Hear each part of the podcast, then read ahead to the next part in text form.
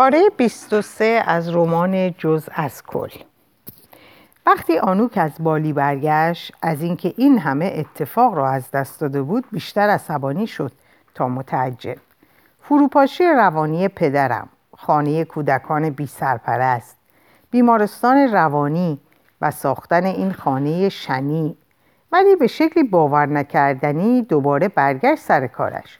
انگار هیچ اتفاقی نیفتاده بود. بابا را مجبور کرد یه جور آیفون نصب کنه تا خودش و دیگر مهمانان خانده بتوانند ورودشان را خبر بدهند و یکی از ما برود و از میان مارپیچ ها به سمت خانه مستحکممان هدایتشان کند. من هیچ وقت این زن را درک نکردم ولی اگر دوست داشت در جایی پر از سرگردانی های بیپایان آشپزی و نظافت کند برای چی باید جلویش را می‌گرفتم؟ این جایی بود که توش زندگی می‌کردیم. از همه چیز جدا بودیم و تنها صداهای طبیعت بود که ما را تسکین می‌داد. تحریک می‌کرد یا میترساند. هوای اینجا متفاوت بود و من خودم را قافلگیر کردم. عاشق آرامش آنجا شدم. برعکس پدرم که عادت کرده بود رادیو را دائم روشن بکند. برای اولین بار این واقعیت را فهمیدم که آسمان از یک سانتیمتر بالای زمین آغاز می شود صبحها گیاهان بوی خوشبوترین اسپری زیر بغل روی زمین را از خود ساطع می کردن و خیلی زود با تلاطم رازآلود درختان اخت شدم که شبیه حرکت درجای مردی بود که داروی بیهوشی زیر دماغش گرفته بودند. گاهگداری آسمان ناهموار می‌شد. بعضی نقاطش نزدیک به زمین می رسید و بعضی نقاطش دور. شبیه سفره‌ای که جمع شده باشد و ناگهان آن را بکشند تا صاف شود بیدار می شدم و ابرها را می دیدم که تم به برگ درختان می سایند. گاهی باد به اندازه نفس یک نوزاد ملایم بود و گاهی چنان شدید که درختان را خم و راست می کرد. جوری که آدم فکر می کرد ریشه ندارند و با چسب نواری به زمین بند شدهاند. احساس می کردم احتمال وقوع فاجعه ضعیف یا حتی ملغا شده. ولی می ترسیدم خوشبینانه به آینده نگاه کنم. یه بار که داشتم قدم می زدم این فکر مثل سیل در سرم سرازی شد. بزرگترین تفاوت من و پدرم این بود که من سادگی را میپسندیدم و او پیچیدگی را. نمی‌گویم در رسیدن به سادگی موفق بودم. فقط اینکه ترجیحش می‌دادم. همانطور که پدرم ترجیح می‌داد جوری همه چیز را پیچیده و گلالود کند که دیگر نتواند چیزی را درست ببیند. یک روز از ته باغ ایستاده بود و بیرون را نگاه می‌کرد. شبی آبگون بود و ماه لکه محو. گفتم به چی فکر می‌کنی؟ گفت می‌خوام قافلگیرت کنم. گفتم من دیگه قافلگیری نمی‌خوام. گفت تو جوانتر از اونی که. گفتم شوخی که نمی‌کنم. دیگه قافلگیری نمی‌خوام. گفت دیگه نمی‌خوام کار کنم. گفتم چجوری زندگی کنیم؟ گفت نگران اونجاش نباش. گفتم غذا و سرپناه چیکار کنیم؟ گفت سرپناه که داریم. ادی گفت برای گرفتن پولش عجله نداره و با لطف اون ما الان صاحب یک ملک هستیم. گفتم آنوک چی؟ چجوری می‌خوای پولش رو بدی؟ گفت اتاق پشتی رو میدم بهش که بکنه کارگاه. یه جایی برای مجسم سازی لازم داره گفتم غذا چی؟ چی بخوریم؟ گفت خودمون غذا کشت می‌کنیم گفتم استیک؟ قرار استیک بکاریم؟ بعد گفت دارم به تمیز کردن برکه فکر می‌کنم در باغ پشت خونه یه برکه به شکل عدد هشت وجود داشت که دورش با سنگریزه های سفید پوشیده شده بود شاید توش چند تا ماهی بندازم آه نمی‌دونم چی بگم. ولی این دفعه من به ماهی ها می‌رسم. باشه؟ قبول کردم. همونطور که قول داده بود داخلش سه ماهی ژاپنی نادر انداخت. ماهی, ماهی قرمز نبود. ماهی هایی چنان رنگارنگ و بزرگ که به نظر, به نظر اومد قبل از به وجود آمدن کوسه های بزرگ سفید پیشرفته ترین ماهی ها بودند. پدرم روزی یک بار بهشون غذا می‌داد و در مراسمی ساده و جدی پولک ها رو به شکل نیم دایره بر سطح آب برکه میریخت. یکی دو ماه بعد با, نوک در با, با آنوک در آشپزخونه بودم که پدرم رو دیدم که از یک تشت قاشق از یک تش قاشق قاشق مایه سفید میریخت توی برکه. با رضایت سوت می‌زد. آنوک صورتش از پنجره به پنجره فشار, فشار داد و بعد با قیافه متعجب رو به من کرد و گفت کلوره. گفتم برای ماهی خوب نیست. آنوک داد زد مارتین بابای گیج از اینکه چرا کسی داره سرش داد می‌زنه برگشت. حتی از اون فاصله می‌شد چهره مردی رو دید که فروپاشی ذهنش رو چشیده مزه که هنوز از دهانش نرفته. آنوک فریاد کشید داری چیکار می‌کنی مردک احمق؟ پدرم جوری زور زده بود انگار آنوک عروسکی پارچه‌ایه و حالا با زبان زبان باز کردنش اونو ترسونده. دویدیم بیرون. دیر شده بود. ستایی بالا سر ماهی های مرده ایستادیم. به پهلو در آب شناور بودن. با چشمانی وق زده از ناباوری. آنوک گفت می‌دونی مشکل تو کجاست؟ بابا با صدای ملایم گفت آره فکر کنم بدونم. شب از سرما کرخ شده بودم. آتیش داشت خاموش می شد و برای همین رفتم طبقه بالا و لباس گرم پوشیدم و رفتم توی تخت خواب و چند تا پتو روی خودم انداختم. از تختم نور ضعیفی رو می‌دیدم که از پشت خونه میتابید. رفتم سمت پنجره و بیرون رو نگاه کردم. بابا با بیژامه در باغ بود و یه چراغ نفتی در دست داشت که شولش در تاریکی میلرزید. داشت برای ماهیاش سوگواری می‌کرد. به شکل نمایشی با احساس گناه به دستاش خیره شده بود. انگار داشت برای اجرای دانشجویی از مکبس تمرین می‌کرد. مدتی تماشاش کردم. نور لاغر محتاب بر پادشاهی مینیاتوریش میتابید. باد میان درختان میوزید. جیرجیرک ها یک نواخ آواز میخوندن بابا در برکه سنگ مینداخت احساس انزجار کردم. ولی نمی‌تونستم نگاش نکنم. پشت سرم صدای خشخش شنیدم. چیزی در اتاقم بود. خفاش ساریق یا موش. می‌دونستم تا نمیره یا نره بخوابه خوابم نمی‌بره. می‌دونستم در انتظار تماس دندونهای تیز و ناهموارش با انگشتای پام در تاریکی بیدار خواهم موند. این از خونه جدیدمون جایی که از هر منفذ و شکافش یه موجود زنده بیرون میخزید. رفتم طبقه پایین و روی کاناپه دراز کشیدم. پدرم از باغ برگشت. گفتم من امشب اینجا میخوابم. سر تکون داد. رفت سراغ کتابخونه تا کتابی برای خوندم پیدا کنه. به پهلو قلتم قلت زدم و فکر کردم اتمام پروژهش خطری جدید همراه خود آورده. ممکنه دوباره خود رو مستعد علافی مرگبار کنه. حالا می‌خواست چیکار کنه؟ خونه و هزار توی مدت سرش رو گرم کرده بود و کمی دیگه هم سرش رو گرم می‌کرد. ولی نه برای همیشه. همین روزاست که به یه پروژه جدید نیاز پیدا کنه. و اگه کسی ترتیب پیشرونده پیشرونده پروژه هاشو در نظر می گرفت جعبه پیشنهادات کتاب راهنمایی تبهکاری ساخت هزار تو متوجه می شد پروژه بعدی عظیم خواهد بود.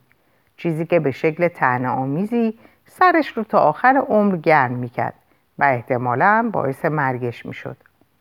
بابا نشست روی صندلی و تظاهر به خوندن کرد. دقیقا می‌دونستم چیکار می‌کنه. داشت خوابیدنم رو تماشا می‌کرد. این عادت چندشاورش که قبلا اذیتم می‌کرد حالا به شکل غریبی مایه آرامشم بود.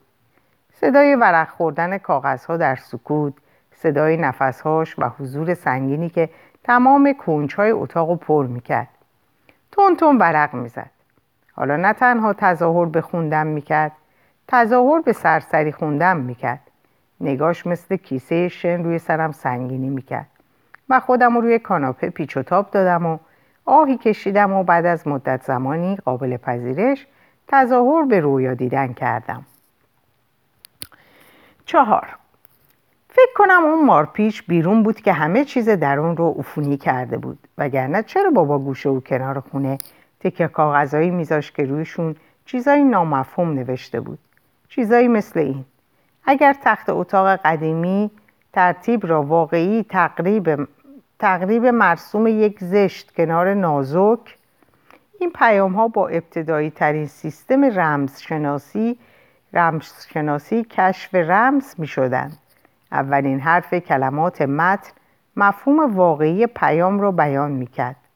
اگر تخت اتاق قدیمی ترتیب را واقعی تقریب مرسوم یک زشت کنار نازک می شود اتاقت رو تمیز کن. بعد از روش پس و پیش کردن استفاده کرد.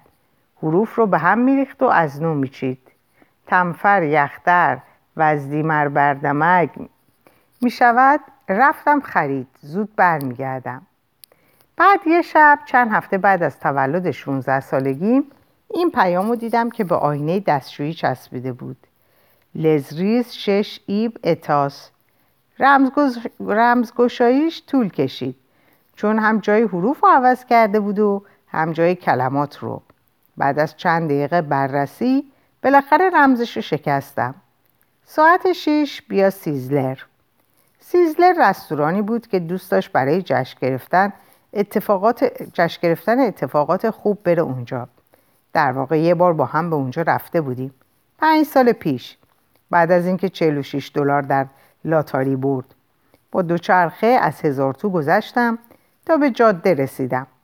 و بعد سوار اتوبوس شدم و رفتم هتل کارلوس. سیزلر طبقه آخر هتل بود.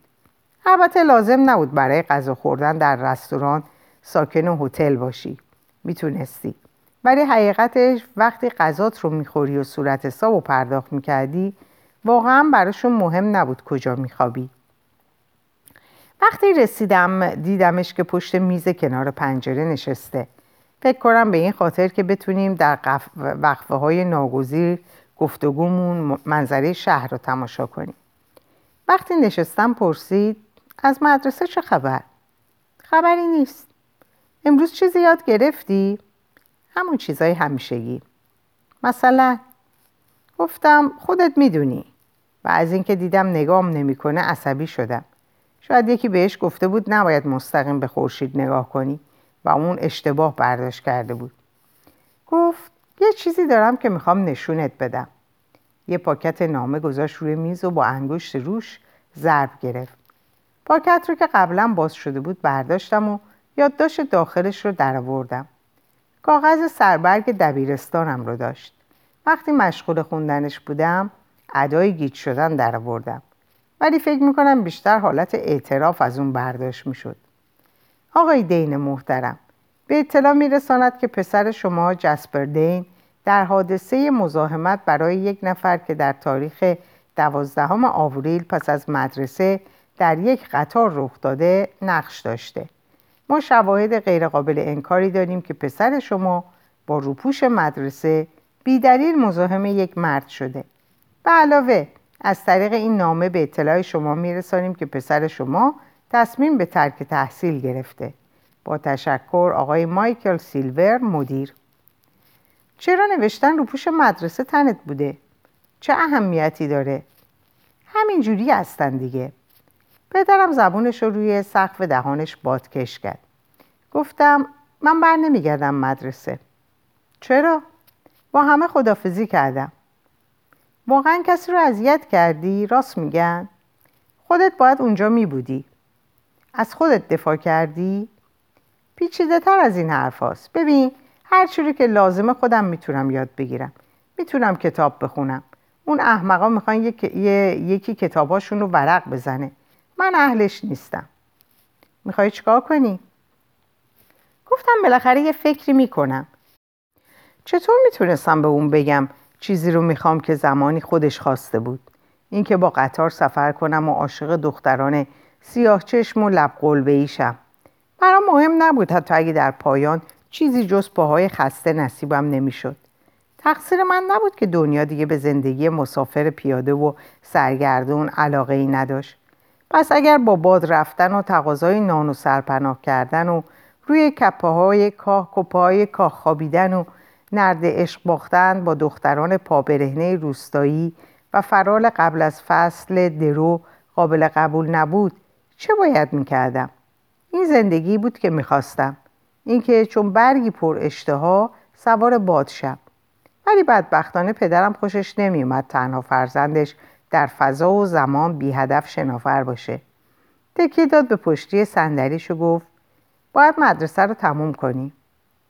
تو خودت هم مدرسه رو تموم نکردی. می‌دونم. تو که نمی‌خوای دنبال روی من باشی می‌خوای؟ من دنبال روی تو نیستم. تو حق ترک تحصیل رو نخریدی. می‌خوای چیکار کنی? می‌خوام بزنم به جاده ببینم چی پیش میاد. بهت میگم چی پیش میاد. خشم جاده. خطر می‌کنم. ببین جسپر این راه آخرش ختم میشه به غذای یخزده و لباسهای نشسته. من ترک تحصیل کردم. بی هدف دور زمین ول گشتم. هیچ انتخابی جز تبعید از جامعه برای خودم باقی نگذاشتم. به یه دلیل می‌خوام دوباره برگردونمت به مدرسه. اینکه بتونی هر دو دنیا رو ببینی. دنیای ما و دنیای اونا. الان لازم نیست جوری بگذاری و بری انگار داری از صحنه جرم فرار می‌کنی. بمون تموم کن. بعد هر کار دلت خواست بکن. می‌خوای بری دانشگاه؟ می‌خوای یه شغل پیدا کنی و سر و سامون بگیری؟ می‌خوای به کشور جالبترین دیکتاتورها سفر کنی؟ می‌خوای تو فصل بارونهای موسمی توی رودخانه یه کشور غریبه غرق بشی؟ هرچی فقط انتخابتو محدود نکن. فعلا توی سیستم باقی بمون. باشه؟ تو نموندی. چند بار ازت شنیده, شنیده باشم گور پدر سیستم خوبه. حالا هم می‌خوام به توصیه تو عمل کنم. گور باباش رو بکنم.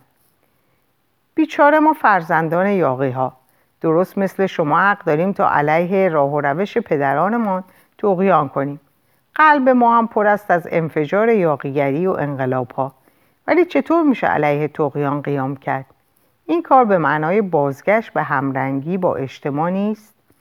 جالب نیست. اگر چنین کاری کنم یه روز پسر خودم علیه من تقیان می‌کنه و تبدیل به پدرم میشه. بابا جوری به طرفم خم شد انگار می‌خواست به جنایتی که باعث افتخارش بود اعتراف کنه. ابروهاش به شکل ناخوشایندی از تقارم خارج شدند و گفت اگه می‌خوای بزنی به جاده بذار یه هشداری بهت بدم. اسمشو بذار هشدار جاده. نمی‌دونم چجوری بهت بگم.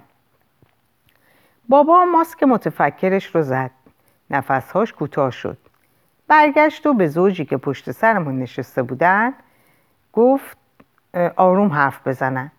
بعد ناگهان هشدارش رو شروع کرد. مردم همیشه شکایت می‌کنن که چرا کفش ندارن. تا اینکه یه روز آدمی رو می‌بینن که پا نداره. بعد قور می‌زنن که چرا ویلچر اتوماتیک ندارن. چرا؟ چی باعث میشه که به طور ناخودآگاه خودشون رو از یه سیستم ملالآور به یکی دیگه پرت کنن؟ چرا اراده فقط معطوف به جزئیاته و نه به کلیات؟ چرا به جای کجا باید کار کنم نمیگیم چرا باید کار کنم. چرا به جای چرا باید تشکیل خانواده بدم میگیم کی باید تشکیل خانواده بدم. چرا ناگهان تغییر کشور نمی‌دهیم؟ چرا همه فرانسوی ها نمیرن اتیوپی و بعد اتیوپی ها برن انگلیس و, و همه انگلیسی ها برن کارائیب و به همین ترتیب. تا بالاخره زمین رو به همون شکلی که باید با هم قسمت کنیم و از شر وفاداری شرماور و خودخواهانه و صفکناک صفاکانه و متعصبانه نسبت به خاک خلاص بشیم. چرا اراده حروم موجودی میشه حروم موجودی میشه که انتخاب های بیشماری داره ولی تظاهر به داشتن فقط یک یا دو انتخاب می‌کنه. گوش کن آدما شبیه زانویی میمونند که یه چکش کوچولوی لاستیکی بهشون می‌خوره. نیچه به چکش بود. شو شوپن پن شوپن شوپنهاور یه چکش بود. داروین یه چکش بود. من نمی‌خوام چکش باشم چون نمی‌دونم زانو چه واکنشی نشون میده. دونستنش هم ملال اینو می‌دونم چون می‌دونم که مردم اعتقاد دارن. مردم به اعتقاداتشون افتخار می‌کنن. این غرور لوشون میده. این غرور غرور مالکیته. من شهود داشتم و متوجه شدم تمام بینش ها چیزی جز سر و صدا نیستن. من تصویر دیدم صدا شنیدم بو حس کردم ولی نادیدهشون گرفتم. همونطور که از این به بعد هم نادیدهشون می‌گیرم. من این راز و رمزها رو نادیده می‌گیرم چون دیدمشون. من بیشتر از خیلی آدما دیدم ولی اونا باور دارن و من نه. اون وقت چرا من باور ندارم؟ به خاطر اینکه من می‌تونم فرایند موجود رو ببینم. این اتفاق زمانی میفته که مردم مرگ رو می‌بینن. یعنی همیشه. اونا مرگ رو می‌بینن ولی فکر می‌کنن روشنایی دیدن. این برای منم اتفاق میفته وقتی ته دلم حس می‌کنم دنیایی معنی داره می‌دونم که این معنا در حقیقت مرگه. ولی چون دوست ندارم مرگ رو توی روز روشن ببینم ذهنم توطعه می‌کنه و میگه گوش کن. نگران نباش. تو موجود ویژه‌ای هستی. تو معنا داری. دنیا معنا داره. حسش نمی کنی؟ ولی من هنوز مرگ رو می‌بینم و حس می‌کنم. باز ذهنم میگه به مرگ فکر نکن. لا لا لا. تو همیشه زیبا و ویژه باقی میمونی و هیچ وقت نمیمیری. هیچ وقت هیچ وقت هیچ وقت. مگه راجع به روح جاودانه نشنیدی؟ خب تو یه, خ... تو یه خوبشو داری. و من میگم شاید و ذهنم میگه به این طلوع لعنتی نگاه کن. به این کوههای لعنتی نگاه کن. به این درختهای لامصب نگاه کن. از کجا می‌تونی اومده باشی به جز دستهای خدا که تو رو تا ابد توی آغوشش تکون میده؟ و من کم کم شروع می‌کنم ایمان آوردن به حوزچه های متعالی. همه همینطورن. همین جوری شروع میشه. ولی شک دارم. ذهنم میگه نگران نباش تو نمیمیری. دست کم تا مدت ها نمیمیری. جوهر تو نابود نمیشه. اون چیزایی که ارزش نگهداری دارن. یه بار تمام دنیا رو از تختم دیدم ولی ردش کردم. یه بار دیگه آتشی دیدم که از داخلش یکی به من گفت تو بخشوده میشی. اونو هم رد کردم چون می‌دونم تمام صداها از درون میان. انرژی اتمی وقت تلف کردنه. باید نیروی ناخودآگاه رو وقتی داره مرگ رو انکار می‌کنه تحت کنترل در بیارن. طی این فرایند آتشینه که اعتقاد به وجود میاد. و اگه آتش به اندازه کافی داغ باشه یقین هم تولید میشه. این به اصطلاح اهل معنویت ها که سنت غربی مصرفگرایی قاتل روح رو نقد می‌کنن و میگن آسایش در مرگه فکر می‌کنن این حرفشون فقط درباره دارایی های مادی مستاق داره.